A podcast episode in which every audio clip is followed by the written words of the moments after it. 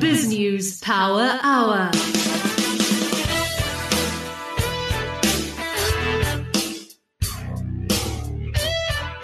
Well, a warm welcome to you on this, the uh, 14th of December, Tuesday, the 14th of December, the second last edition of the BizNews Power Hour for the year.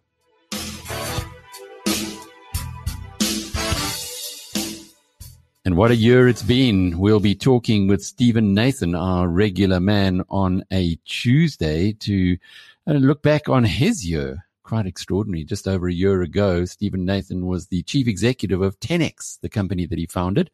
Uh, he went into the end of the year no longer in that position. He's been on gardening leave for a year, but it's not quite what it sounds like. He's done uh, some very interesting things and he shares that with us and looks ahead to what he believes will be a far better 2022 and explains the reasons why.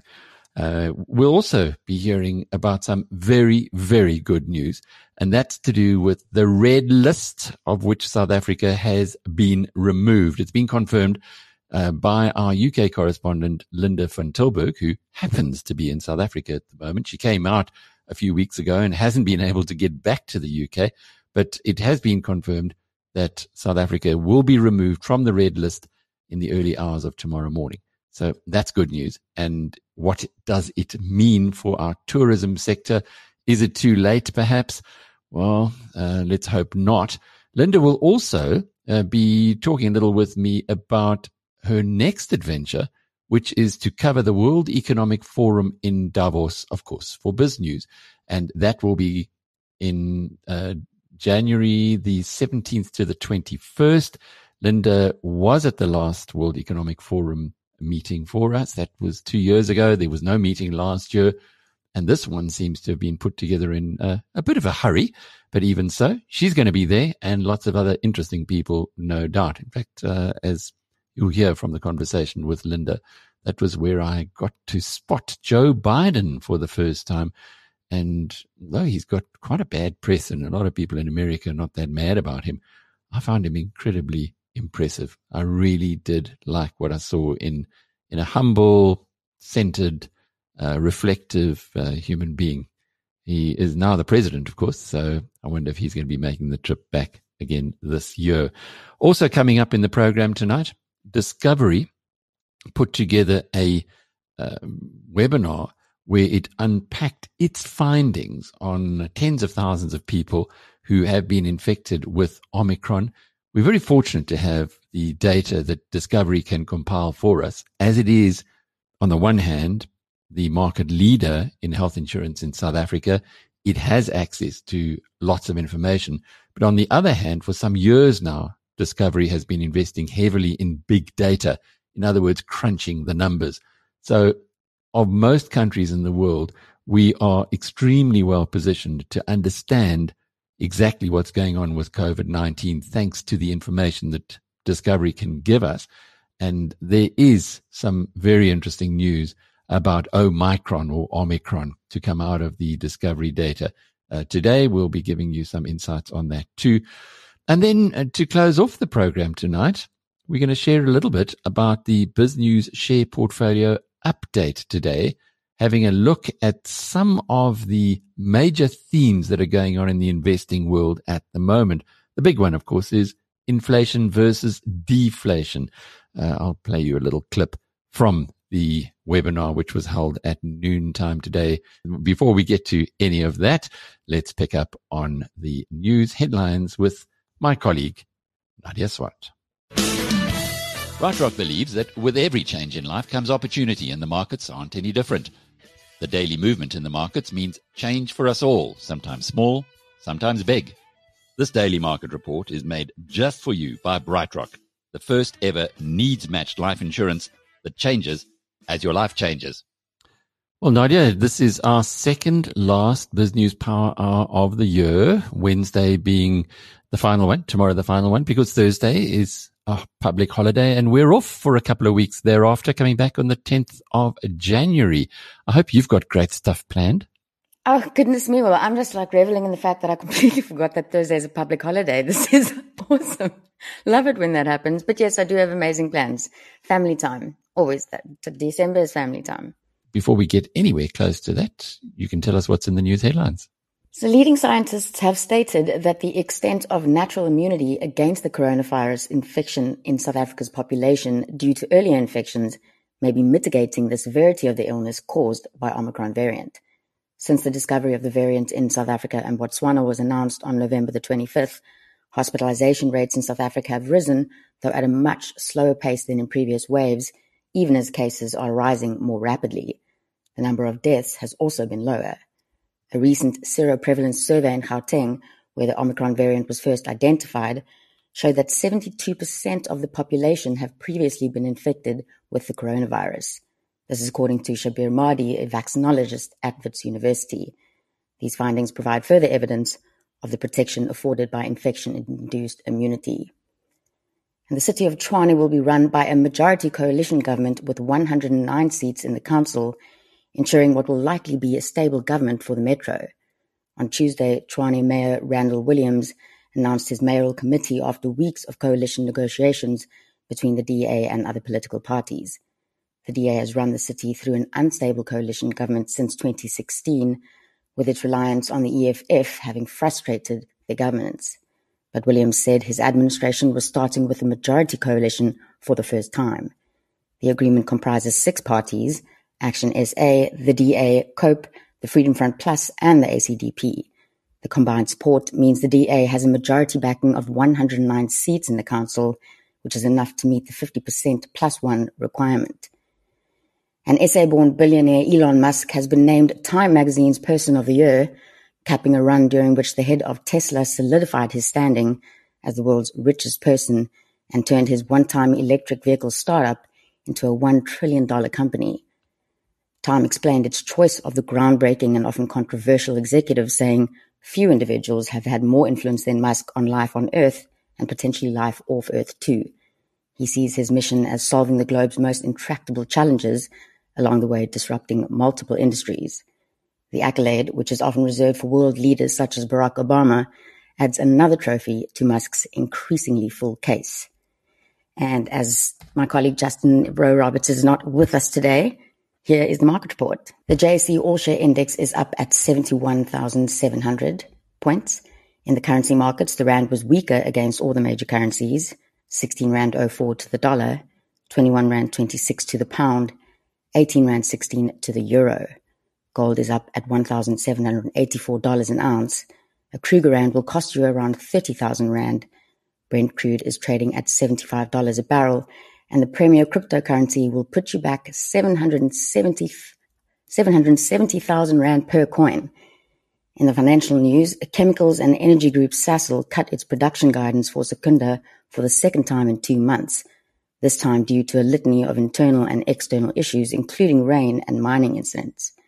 Secunda is expected to produce 6.7 million to 6.8 million tons for the group's 2022 year, a fall of about 8% amid poor coal quality and availability for the synthetic fuel plant. In October, the group trimmed its guidance by about 1.3% from as much as 7.5 million tons, citing unexpected delays during the September shutdown, poor coal quality, and erratic power supply from Eskom.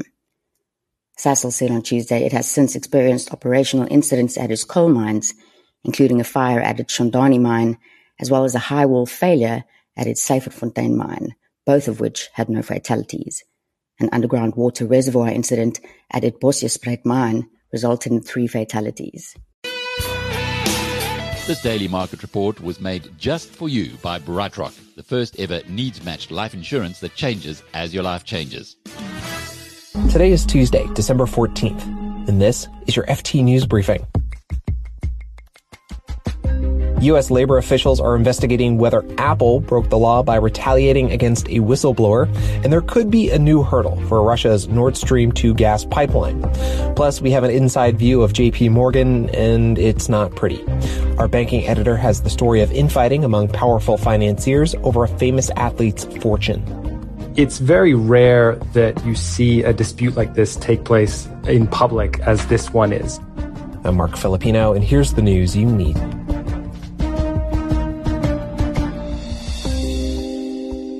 The FT reports that Apple is under investigation by U.S. labor officials. They're looking into claims that the technology giant retaliated against an employee who publicly accused Apple of a variety of workplace violations. A senior engineering program manager had been tweeting allegations of harassment, surveillance, and work safety issues. Apple fired her in September, allegedly for leaking confidential information. She said that she was dismissed under false pretext. An employment lawyer told the FT that these investigations are rare because of the use of non-disclosure agreements, and it's also rare for these disputes to be made public.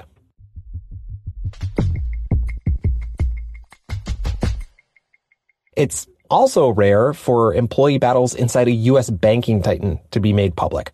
But a spat inside JP Morgan Chase broke open after a top financial advisor filed for a restraining order against the bank to restrict her coworkers from engaging with her clients. The financial advisor in question manages the fortune of one of the most famous baseball personalities of all time, former Yankee slugger Alex Rodriguez, or A-Rod. Her U.S. banking editor Josh Franklin joins me to talk more. Hey, Josh. Hey, Mark. So, Josh, at the center of this dispute is a woman named Gwen Campbell. She's A-Rod's financial advisor, and she's the one who manages his multi-million dollar fortune. She was at Merrill Lynch about a year ago, and then JP Morgan lured her over. And Josh, why don't you take, take it from here? What happened really was uh, Gwen Campbell was a very high profile financial advisor at Merrill Lynch with about $1.1 billion in client assets. JP Morgan was very keen to get her over to their bank uh, but JP Morgan has this slightly complicated dynamic where you have two separate businesses that do similar things. You have JP Morgan's private bank, which sits within its asset and wealth management division. And then you have JP Morgan advisors, which sits within a separate JP Morgan wealth management business. And they are under separate leadership. And Gwen Campbell was joining the JP Morgan advisor business. But what happened once she moved over and brought her clients with her is that the private bank began soliciting her clients. And she argued that this is in violation of her contract when she joined JP Morgan and is now filing for a restraining order against JP Morgan to stop her colleagues from doing this. All the while, she's also pursuing legal damages against JP Morgan. Obviously, not a great look for the bank. Um, so is this situation unique or is it part of a broader cultural issue at JP Morgan? Well, so in her legal filing requesting the temporary restraining order, Gwen Campbell argues that it is a pattern of behavior that's taken place for years. And certainly some my own reporting does suggest that the relationship between JP Morgan advisors and JP Morgan's private bank is not harmonious. I've had people tell me that it feels like you're working for two separate businesses. There's very little integration between the two sides. There is also collaboration, but certainly um, there is a lot of tension that exists uh, when you're going after similar clients and you have different business lines doing this. So, Josh, why is this an issue at JP Morgan? Is there something unique about the bank that, that creates this? It's interesting. It's part of it is just kind of the flaw of the big bank model. And with JP Morgan, you know, it's a, it's a bank that is the product of multiple mergers over many decades. So this is JP Morgan Chase as it exists today is several different banks kind of stitched together. And what's making this particularly acute right now for JP Morgan is really this structure where you've got these competing businesses inside the same bank goes back to the Bear Stearns acquisition that people might remember JP Morgan made in 2008 during the financial crisis. It was a, it was really a shotgun acquisition for JP Morgan. They helped bail out Bear Stearns. And this kind of brought inside the bank a business that was kind of competing with um, a business that JP Morgan already had. And here we are 13 years later, and it's still never been fully integrated into JP Morgan. So you've kind of got this odd situation inside. But you know, JP Morgan isn't the only US bank to have gone through mergers. How come this isn't a problem at other Wall Street firms, or, or is it a problem at other banks? Yeah, so interestingly, it, you're quite right. It's not just a problem that exists at, at, JP Morgan. If you look at someone like Bank of America, which also had another kind of rushed M&A transaction during the crisis when it bought Merrill Lynch, you know, has a similar dynamic where it has a private bank and then within Bank of America, it also has Merrill Lynch, which uh, it's a similar dynamic as, as JP Morgan has. Interestingly, Gwen Campbell, you know, she, from that point of view, should be familiar with this kind of dynamic She came from Merrill Lynch, where she was that for, for a number of years and built up her business there. So is, you know, has experience navigating these kind of conflicts. Uh, but it seems like whatever's going on at JP Morgan for her seems particularly difficult. So this saga over A-Rod's millions, you know, let's go back to that for a second. How does it all end? So for JP Morgan and Gwen Campbell now, the end game is going to be arbitration. Uh, Gwen Campbell last week filed for arbitration proceedings against JP Morgan to sort this out through, through mediation. And that would give her, presumably, if she wins, some kind of financial um, compensation. She argues, though, that this situation can't just be remedied through financial compensation. That's why she's seeking the restraining order. She feels like this is damaging her credibility in the industry and can cause irreparable harm to her um, her reputation. So that's something also that simultaneously is going to work its way through the courts. Joshua Franklin is our U.S. banking editor. Thank you, Josh. Thanks very much, Mark.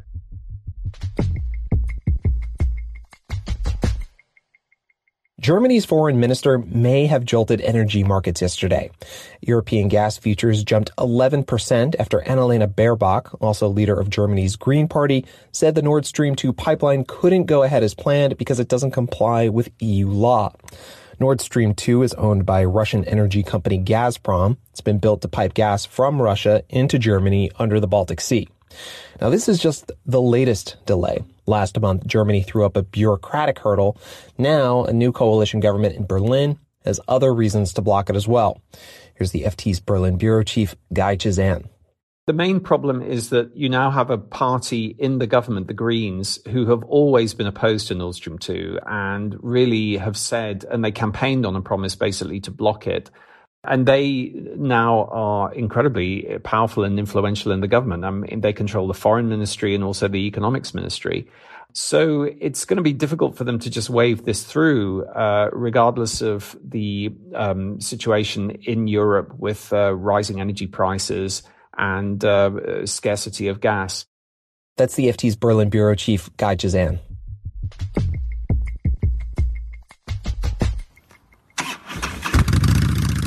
Before we go, Harley Davidson motorcycles are famously loud. But in the past few years, it's been making motorcycles that sound more like this. That's a Harley Davidson electric motorcycle, and the company is now spinning off this part of the business. Harley plans to list its electric motorcycle unit on the stock market through a merger with a blank check company known as a SPAC.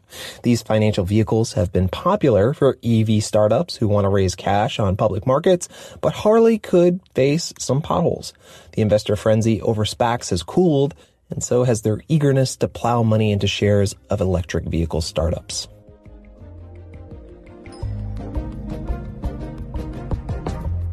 You can read more on all of these stories at FT.com. This has been your daily FT News Briefing. Make sure you check back tomorrow for the latest business news.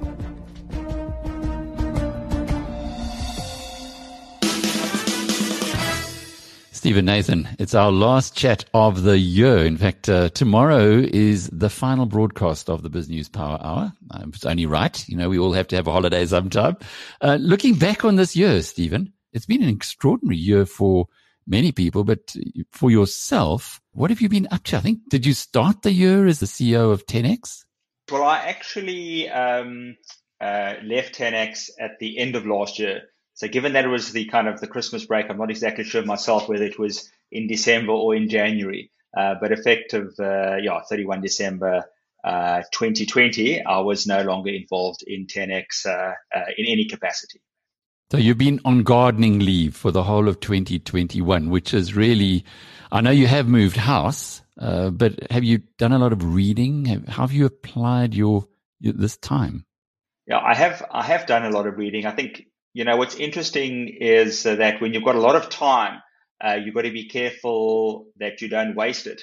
Um, you know, part of me wanted to to do the kind of, I guess, things that I would previously think of as frivolous. You know, taking my kids to maybe the afternoon uh, uh, extramural activity, uh, you know, doing those kind of things where, you know, when you're sort of busy uh, in business, uh, you kind of uh, put a, you, you almost put a value on your time and you kind of go, well, you know, should I really be, you know, doing something that's quite frivolous or perceived to be frivolous, but really I think that if you have the opportunity of spending time with certainly with your children, your family, uh, and doing those kind of things and being there for other people. So that was quite a big adjustment uh, to actually kind of say, well, you know, just be yourself uh, and uh, you know spend time with loved ones, doing things, as I say, that uh, you know that I that I haven't done in the last you know 25 years. Um, and then and then with the other, you know, with the rest of the time, you know, there I think that comment I made where you've got to be careful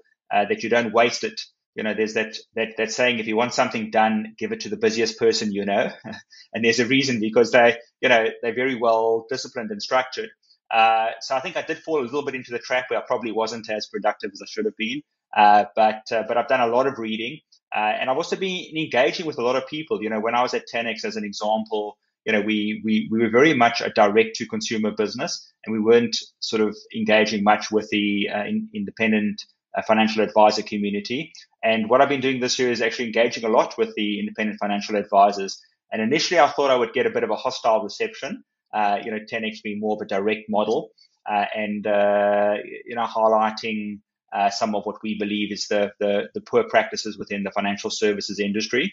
Uh, not that financial advice per se is a poor practice, but a lot of the upfront commissions and you know the heavy selling, the the the kind of selling rather than advising and rather than acting in the client's best interests. But very pleasantly, uh, the reception I got from the vast majority of the IFA community was really positive, and that you know that's encouraged me because I think that uh, you know financial advisors also recognize that a lot of the products and the fee structures and the complexity you know is not in their clients' best interests, but they can only sell what the big companies are providing and supporting them. Um, so I think there's quite an interesting opportunity for that. So I've been doing a lot of that. I've I've also more recently uh, trying to understand a bit of the blockchain environment, uh, which is quite quite fascinating. Uh, and and um, you know it's kind of one of those where I'm a bit of a purist, and you you know you start off and you're saying no, this is all nonsense, but you don't really know that much about it. And the more you learn about it and you understand the underlying technology and its capability, it really is a fascinating world. So there's you know there's more than enough to keep me busy. Mm, blockchain's interesting. Are you in the Nouriel Roubini school, which says it's all a lot of bunk and a great fraud, or, well, particularly he talks in that way about Bitcoin, not necessarily the blockchain. Or is there, is, are you in the Piet Viljoen field, which says you should have at least something in your portfolio because one doesn't know where it's going? Yeah, so I think that, uh, um, you know, I, I think that the the underlying uh, technology has incredible potential, and you know um, they talk about sort of this is sort of Web 3.0. So you know the Web 1.0 was sort of the the the 19 uh, the 1999 period, 95 to 2000 sort of boom where you know the internet sort of came came onto the scene um, with a lot of hype uh, and too much hype.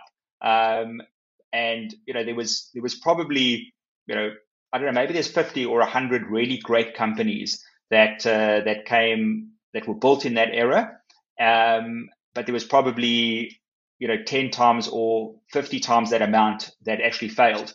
Uh, so there was a lot of hype and there was a lot of failure, um, but certainly the hype was not misplaced. It was just the maturity of it and which business models and companies are going to succeed. Uh, you know, then we saw the Web 2.0 where you know what they're kind of referred to as the platform companies or the networking companies, the Googles, uh, the Amazons to an extent, and networking, you know, the effect of their, their global scale and networking capabilities. Uh, obviously, we've got Facebook, uh, you know, so so those companies uh, dominated the Web 2.0, and then the Web 3.0. You know, the big thing, as I understand it, about sort of and and people use crypto and blockchain inter- interchangeably, and I think uh, the crypto has probably got a bad name uh, because it seemed to be speculation and blockchain underlying technology. You know, um, the big thing there uh, is around decentralizing of, of, of this technology so that no one owns the technology. So you don't have sort of a winner takes all, you know, where you, where you might have, let's say it's a, um, a Google that takes all. And there's examples of Spotify as an example where um, there was something on Spotify where uh, most of the musicians are earning less than $100,000 a year. Um, so the vast majority of the spoils of, of, of sort of Spotify is going to the, uh, the, the owners, the shareholders of Spotify, and they would look to de- decentralize that and say, well, you know, let's let's give the musicians, uh, the people that are contributing to it, a much greater share of this, and that also falls into sort of the sharing economy. Uh, and I think I think there's an enormous amount of uh, potential, you know, within within blockchain, uh, within the blockchain technology. But it's going to be like the internet, where there are a few winners there are many losers. There's going to be fraudulent activity. Know, there's already been fraudulent activity, uh, kind of in crypto and wallets being stolen and hacked. And, uh, you know, and unfortunately, that's not the technology per se. That's human nature. You know, we saw that in, uh, in the technology boom. I know I was an investment banker in those days, you know, and there was, there was a lot of rubbish companies, quite frankly, that were being promoted by very prestigious investment banks. And, and the corporate financiers and analysts knew they were rubbish. Uh, and they were, you know, we even knew it was happening during the time, uh, but they still did it. So it's not, you know, it's not as though this sort of fraudulent activity uh, is reserved to crypto. It's, I think it's human nature. So I think it's an enormously successful. How you play it is very difficult because, you know, there's, I'm not sure the number, but there's several thousand, uh, coins out there because almost for every blockchain technology, there's an underlying coin to support it. Uh, so there's a, you know, and there you're going to get, once again, you're probably going to have something like a 90% plus failure rate. Um, so I think that uh, at, a, at a sort of a big picture level, I think it's a really exciting technology. I do think that people should be allocating probably 5% to maybe 10% of their portfolio to this in a in some kind of a diversified way. I haven't yet worked out myself how exactly to you know to do it, but I think the point is it's something that you shouldn't ignore and we should all try and educate ourselves on on actually what it means. What is the underlying technology? What's really going on here, as opposed to the hype about you know people are trading Bitcoin and there's you know and there's sort of 15 year olds you know making a lot of money and potentially losing a lot of money. Uh, you know I think that's the sideshow, but there's really uh, I think a um, a revolution taking place uh, that'll be incredibly exciting. So, you know, even if it's not as an investor, just, just we should all be a little bit educated in, you know, what this technology is and what the potential is. Yeah, it's a whole new world that one needs to immerse oneself in. If you now look ahead to 2022, one hopes that uh, Omicron or Omicron, depending on how you want to pronounce it, uh, is another another way that the virus is mutating to eventually live with human beings and us to live with it. Uh, and if, if that were the case, would that not be make for a, well, certainly make for a more normal world, but would it make, not make for a perhaps better economic uh, performance from this country and around the world in 2022? And how, how would you rate those chances? I think the chances are are high. Um, I think it was today there was a New York Times article. In fact, it was it was it was all about uh, fatigue. That you know around the world, uh, people have got uh, COVID fatigue. You know, we're just tired of lockdowns. Uh, we're tired of uh, you know uh, social distancing, being deprived of livelihoods, being deprived of entertainment, human contact, etc.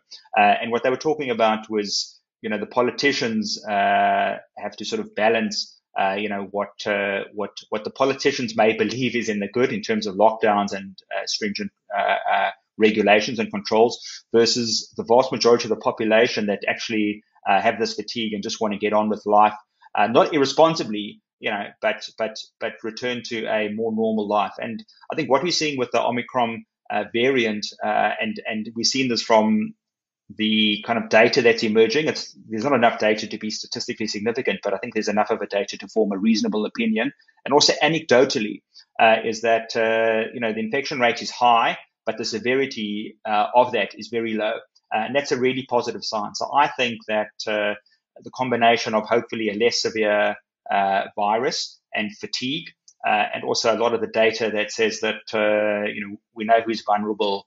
you know lockdowns don't work uh, I think we will get back to a far more normal society. And that'll definitely, as you say, it'll definitely uh, result in confidence. It'll definitely result in opening up of borders of global travel, uh, less uh, uh, pressure on supply chains, which is a very big issue globally. Uh, so that'll definitely be very good for the economy. And also in South Africa, as a tourist destination, you know, we'll be a big beneficiary of that. So a better year ahead in 2022. Well, it's always, you know, you've always got to separate the the kind of real economy, how we live things, versus the financial economy.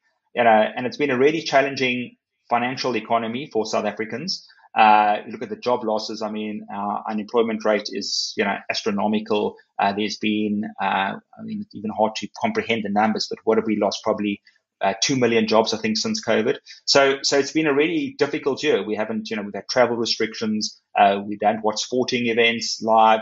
Uh, it's been a really challenging year. I don't think it's been a good year for a lot of people, let's say economically and socially. but if you look at the stock market, it's been a great year you know, the returns are up over 20%. The currency has been relatively stable. Uh, so your financial returns have been good. Your real world returns haven't been good. Uh, I think next year the the real world uh, returns are going to be much better. Um, you know, and hopefully the stock market in South Africa, you know, can continue to perform because uh, you know if there's a stronger domestic economy, then that'll definitely help the local stock market. I think globally uh, stock markets won't do as well in 20 uh, 22 as they did in 2021. Our UK correspondent, Linda van Tilburg, joins us with some good news, Linda. Well, the good news is when the South Africa has been taken off the red list, what it exactly means for South Africans, I'm not sure. But if you have a British passport as well, you can go home without quarantining, which is good news for me. I've literally been stuck in Africa for six weeks.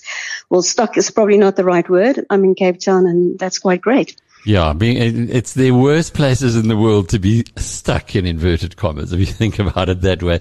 But uh, this red list, just explain that. Does it come a bit out of the blue, or was it expected? Well, it was actually expected. I've been watching the news and I preemptively um, booked a flight yesterday because I saw that ministers were also starting to say that it's not fair. And even Boris Johnson in a debate in parliament said that they need to change it. And uh, so we've been expecting it. I booked a flight while it was still quite cheap. So to be able to go back, that I can fly straight to the UK because I was planning to fly uh, via Switzerland or something and quarantine there. You would have to quarantine at home, but what it means for people who, you know, Brits who are going back or South Africans who might have dual nationality is they don't no longer have to hotel quarantine. You'll have to be at home and you'll be vigorously tested. Um, but it's just great. I mean, it's, it saves you. It was 200, 2,185 pounds to stay in a dreadful hotel, one of, near one of the airports. That's almost 50,000 rand.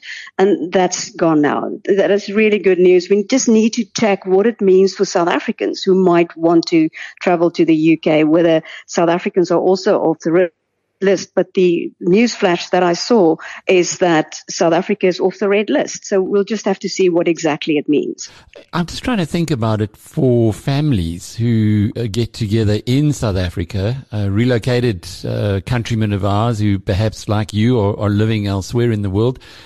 Now they can come here and go home, as you have just mentioned, even if you have to yeah. quarantine when you get back to the UK.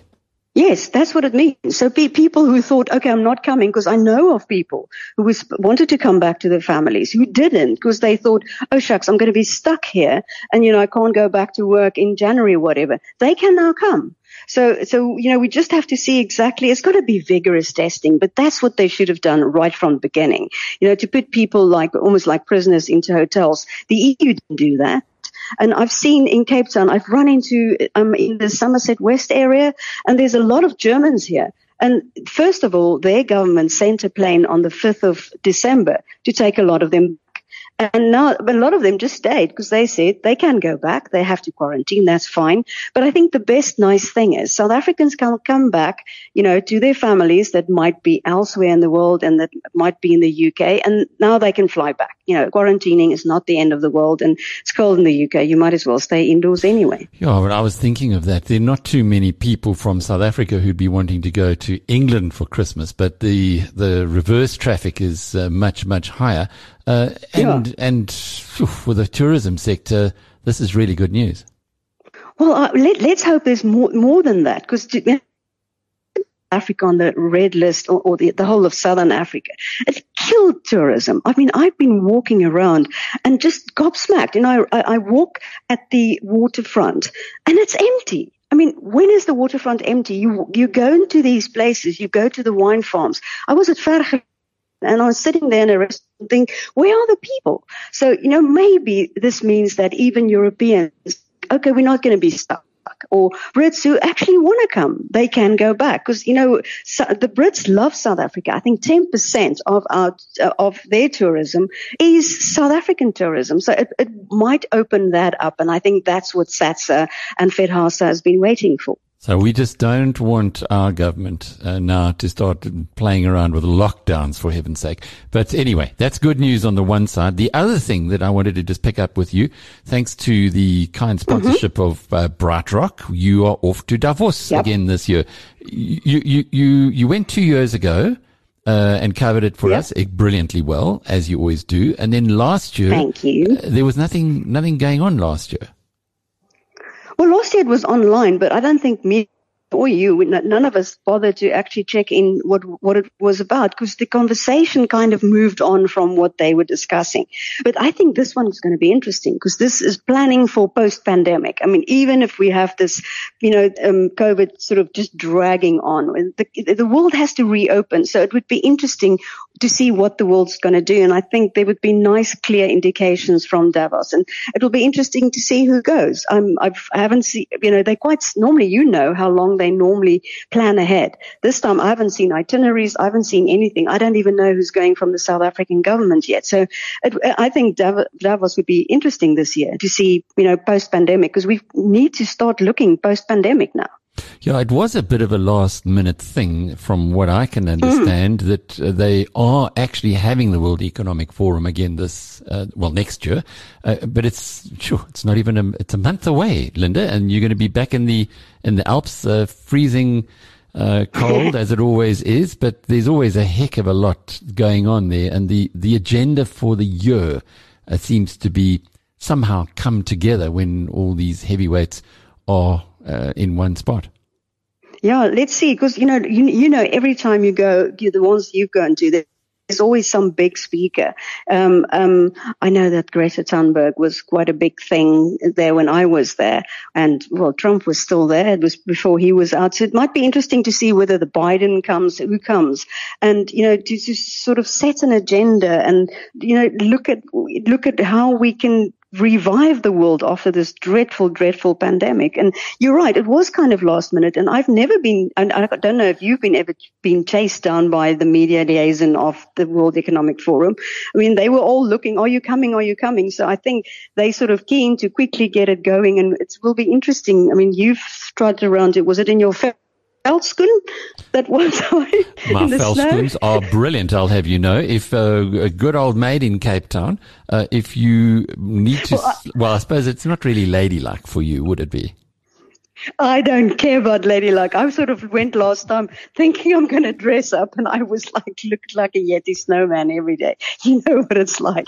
You just eventually don't care. You just want to be warm. But what is interesting, you mentioned Joe Biden. I saw Joe Biden in Davos a few years ago when he was still the uh, vice president to Obama.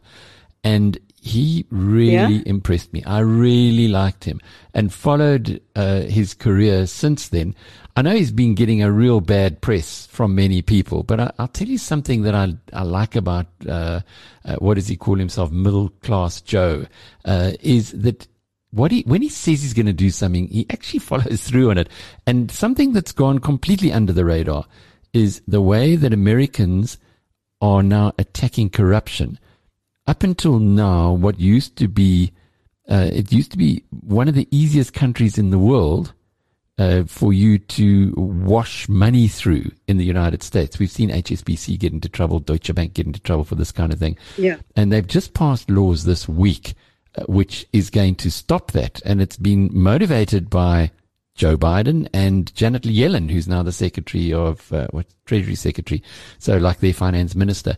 I, it, it, that's going to be fascinating to see that if if he doesn't make it, at least members of his administration on the route that they're following. Because looking at the mass media nowadays, it's so hard to to make sense of so many conflicting reports. I know, I agree with you because I, I, I think, um, well, I'm more a liberal at heart, so, uh, but I, I think what he brought back is a bit of sanity. I mean, there's, there's so many conflicting outside views. This is sort of more the middle line. People think in America it might be left wing, but it's the middle line. And if you're talking about corruption, maybe they go after the Guptas because, because, you know, whenever you trade in, in dollars, the Americans can go for you. Um, so, you know, we, we should hope they go for corruption and, and, and go for it everywhere and, and root it down and root down the, the money that people can take out of the world because they normally use dollars. So, you know, we should definitely watch that spot, I think, the fact that they are getting much stronger on corruption. Indeed. Well, Linda, look forward to talking to you from Davos in early January. And uh, again, delighted that you're going to be covering the World Economic Forum for BizNews and the community uh, from the middle of, in fact, the highest town in Europe is Davos the the, the what this a ski resort most of the most of the winter. Yeah, I think one of the things that was so interesting last year, I mean, you've got all these high flying people, and then there are these people who actually live in the town who don't really care about all this. And these ladies, they are 80 and they're still skiing, coming past you. I mean, it's just, it's just such an incredible place. There's a whole lot going on about Omicron and how serious or not it is and what it means for the world economy and our economy here in South Africa. Discovery Health introduced today its latest findings. Here's the chief executive of Discovery Health, Ryan Noach. Uh, the data indicates that the severity of Omicron is 29% lower than what was experienced in the D614G wave, or the first wave here in South Africa of COVID 19 infections. Uh, this severity is encouraging, this reduction in severity, uh, though uh, there are certain confounding factors, which I'll explain later on, and this is early data, so we should not be lulled into any type of complacency. In terms of the vaccine effectiveness of the double dose of the Pfizer BioNTech regime, the vaccine effectiveness has reduced from 80% in the Delta wave to 33% now in this Omicron wave against COVID 19 infection, quite a material reduction. But the vaccines were developed to prevent severe illness and death. And what is very encouraging is that the vaccine effectiveness of this double dose of Pfizer BioNTech holds at 70% in the Omicron wave against severe complications of COVID 19, uh, which we measure by hospital admissions. So 70% vaccine effectiveness in mitigation of hospital admissions. What we do see is that the protective effect of prior infection in the previous waves of COVID 19 has reduced over time. And now in this Omicron period, we've seen further erosion of that protective effect. This could also be confounded, of course, by the durational effect of uh, waning antibodies since the prior infection. Children during this wave, as reported by the National Institute of Communicable Diseases here in South Africa, uh, seem to be at 20% greater risk of hospitalization during the wave. It's important, though, that I say they are experiencing very low test positivity rates relative to adults. And in absolute terms, the admission of children to hospital remains uh, very low. Uh, and so there is no reason to panic in this regard uh, uh, without question. Uh, the starting point is just for you to understand the origin of the data. Uh, in our role as a health insurance administrator, Discovery Health administers more than 3.7 million health insurance lives.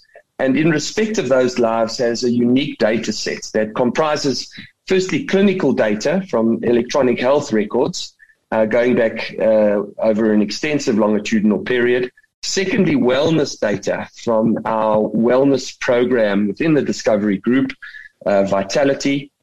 And thirdly, uh, vaccination data for members. And what this allows us to do is track, of course, the pathology results, understand which patients may be admitted to hospital, understand their acuity of care and also their underlying disease burden, and overlay this with their vaccination status and their wellness status, which gives us a range of important insights about the uh, members administered here at Discovery Health.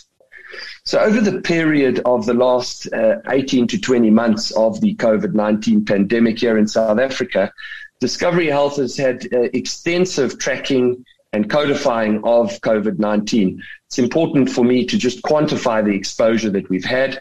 During this period, Discovery Health has recorded 2.6 million tests for members, of which now approximating 500,000 have tested positive.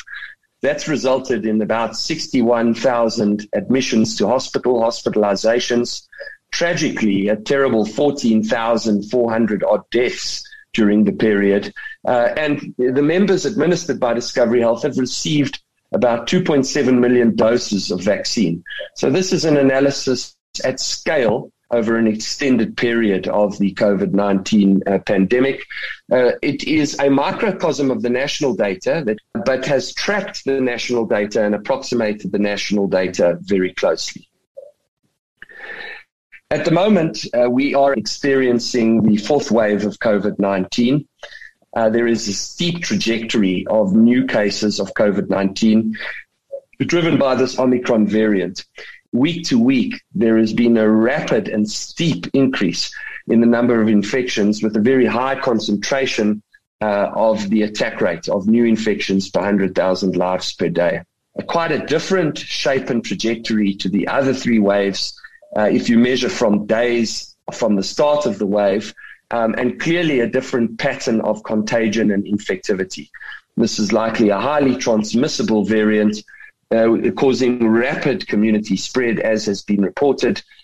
The Omicron variant is now dominating infections and is responsible now for more than 90% of infections in South Africa, displacing the, the Delta variant that drove the previous wave and the, the recent infections up to the advent of Omicron here in South Africa. So, uh, thanks to and together with our colleagues from the Mediclinic Hospital Group, um, and Intercare, a group of primary care facilities, uh, we have gathered consensus anecdotal evidence uh, from the healthcare professionals treating patients on the ground and in the hospitals. And there is a very clear nuanced difference uh, in the clinical presentation of these Omicron cases. From an out of hospital perspective, all clinicians are reporting higher reinfections of previously positive cases multiple breakthrough infections in the vaccinated cases, seems to present after a shorter incubation period of three to four days. It's uh, described as a milder illness with recovery within about three days. The most common early symptom seems to be a scratchy or sore throat similar to the other waves. The typical other features include this nasal congestion, a dry cough, and there's a characteristic feature which is recurrently reported to healthcare professionals, and that is myalgia, but manifesting particularly in lower back pain, which seems to be a hallmark in the out of hospital presentation of this variant. From an admissions perspective, the clinicians in hospital tell us that the majority of hospitalized patients are unvaccinated, and this is supported by the data. There are a, a higher number of hospitalizations uh, where the the primary reason for admission is a non-COVID related admission, yet COVID is discovered as an incidental finding. And we are informed by scientists in the Department of Health in South Africa that up to 80% in, in some hospitals of children admitted to hospital for non-COVID 19 cases are testing COVID 19 positive coincidentally. Uh, there is definitely anecdote of less respiratory distress on presentation. The data supports that a proportion of the high care and ICU admissions are lower, with fewer patients requiring continuous non-invasive oxygen and ventilation support.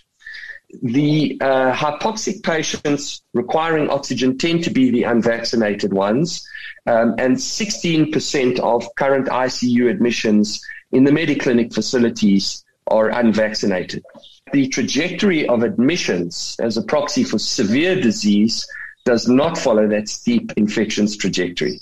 So there seems to be a flatter trajectory of hospital admissions, potentially indicating lower severity at this early stage. I must say this is early in the Omicron wave, and therefore we must exercise caution in interpreting these uh, severity findings. If you measure the hospital admissions per thousand infections across the four waves, the Omicron admissions standing at 38 per thousand infections are the lowest of the four waves um, and a third of what we experienced during the Delta wave. Here's the thesis Mr. Market is panicking in the United States because inflation has hit a 39 year peak. A year ago, the monthly increase in inflation in America was 0.2%. It's now at 0.8%, four times higher. There are two schools of thoughts on this. The one school of thought says that the expansion of uh, money, the creation of money out of thin air by the Federal Reserve, initially it began when there was an attempt to overcome the global financial crisis. More recently, it's been creation of money to help the American economy overcome COVID. That is one of the reasons for it, and it's endemic. It's in the system. The uh, inflation bulls believe, and as a consequence, inflation is going a lot higher. The inflation bears say this is temporary, and leading that group is Cathie Wood of the ARK funds, uh, who reckons that what we really need to be looking at is the massive innovation that is happening in the world through companies that have been exponential companies that are taking advantage of the seismic shift in the world, which has been enabled by technology. And that innovation is deflationary. In other words, as you get more technology coming in, you become more productive. And as a result of that, you, it costs you less money. Just take BizNews as an example. We use something called Xero, uh, which is actually a stock that's in our portfolio. We love it so much. If it weren't for Xero, we would probably have three people full time in our accounts team. Now we have an outsourced accounting uh, service. So it, because of using Xero, there wasn't Xero around in the in the old days. There were other things, but they were nothing as good as Xero. So as you get this improvement in productivity, what it does is it massively reduces costs, which is deflationary. But why is inflation going up? The uh, inflation bears uh, believe that the reaction to COVID is temporary. And as a consequence of that, once COVID works its way out of the system, inflation will come back to where it has been for the last 30, uh, almost 40 years, because it'll be driven lower by increased productivity. So inflation bulls think differently. So is Mr. Market right? Because there's been some significant falls in prices of exponential companies in the last few months. But is Mr. Market right? The bond market tells us probably not. If the 6.8% inflation that we saw in November was going to continue into the future, you would expect the interest rates looking 10 years ahead would be 6.8% or more, or at least 4% or 5%. They're sitting at 1.5%. So that's the first clue. The second clue is are we sitting right in the middle of Omicron or Omicron, depending on how you want to uh, pronounce it. From the research that uh, that I've done and from the smart people who've explained this to me, among them the chief executive of Netcare, Dr. Richard Friedland, who I'd urge you to go and watch that interview on YouTube on BizNews TV that I did with him yesterday. Uh, he was explaining to me in that discussion exactly what's going on in Netcare hospitals. In South Africa, we are already on new infections which are above that of the third wave. So if you look back there, the first wave was July, August 2020, the second wave, December, January 2021, the third wave, June, July, that's when I got COVID, June, July uh, 2021. And now this wave, this current wave of infection is already beyond that. And it's, it's likely to go higher still. Why? Because Omicron is much more uh, infectious than Delta, which was the third wave, or Beta, which was the second wave, or the original COVID 19 virus. Okay, so that we get. But what's critical about this is what is the impact of this on society? In other words, are many more people going to die? Are the hospitals going to be clogged up? And what is useful here is that South Africa is the epicenter of Omicron right here in South Africa. And other parts of the world are now starting to feel the same effects. So we can read from South Africa what how this variant is likely to affect us. And if you look there, the first wave was surpassed in deaths in South Africa by the second wave. But the mortality of the third wave was already less. And that is uh, that variant, and that was the Delta variant. And look at what's happening now in this wave. There's virtually no increase in deaths. Now, there, it is true that there is a, uh, there, there's a delayed effect, but by now, if we were going to see significant increases in deaths, given that this uh, has been around, Omicron has been around with us. November the 14th was where it first started for a month already. Then we would be seeing it in the numbers already. It's not the case. Now, put this into the into your database and thinking from an investor's point of view. As an investor, if there is another outbreak of COVID 19 that is going to cause lockdowns and hurt the economy, then it's going to hurt your investments or hurt the companies. If the next uh, wave of uh, COVID 19 follows the traditional pattern of viruses, which is that they learn to live with human beings rather than killing them, or the human body learns to live with the viruses, then the normality will return sooner. And as a consequence of that, the impact on the economy will be less. So I hope you're getting this. Stu, am I, you're unpacking it correctly?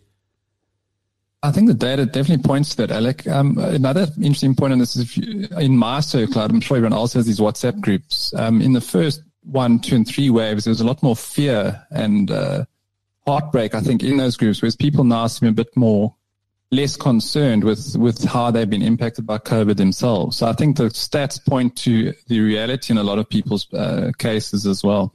And it's critical that we understand this from an investment point of view, because if COVID is behind us or if the worst is behind us, then the future's a lot brighter than many people are anticipating. The interview with Richard Friedland, and in a nutshell, what he says, 470 people are in Netcare hospitals. Remember, it's a 10,000 bed hospital group. 470 people were COVID patients are in the hospitals around the country. That compares with over 3,000 in the third wave. But more important than that, 90% roughly of the people who are in hospital, who've been hospitalized for COVID 19, are not on oxygen. They are breathing just normal or room air. And that is a massive change from virtually 100% of people who were on oxygen in the third wave.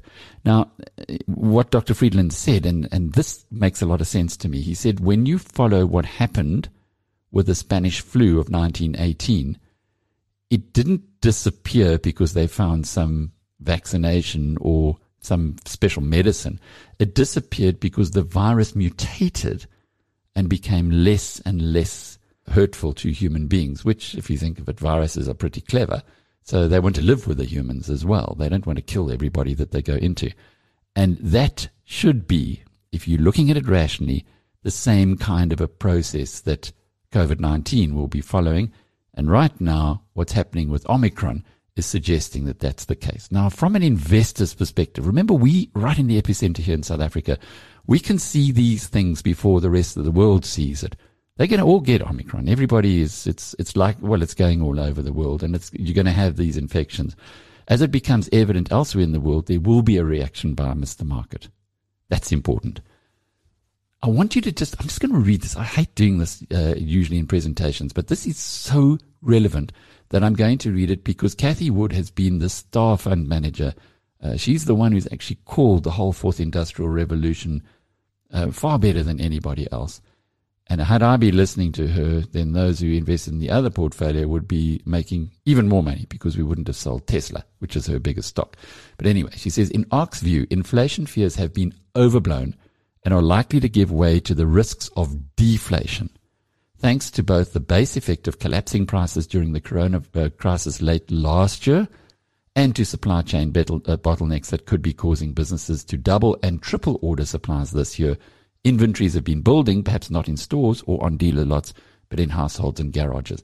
And when that starts coming through the system, when you're sitting on a heck of a lot of inventories in your households, then you stop buying, then the deflationary effect starts coming back in again and technology, which improves productivity, which improves the efficiencies of economies are naturally deflationary. So that's her thesis, and it just makes a lot of sense to me. She's talking a book, of course, because she sees this change in the world of the fourth industrial revolution as being uh, well entrenched and developing into the future. She also says that the counter argument is amongst the people who are pushing chief executives into quarteritis where they're buying back shares and just trying to push up the share price uh, in the short term, but not thinking about the impact of this massive transformation into the long term. Well, thanks for being with us today. And we look forward to being back in your company tomorrow. Same time, same place uh, from the BizNews team. Until then, cheerio.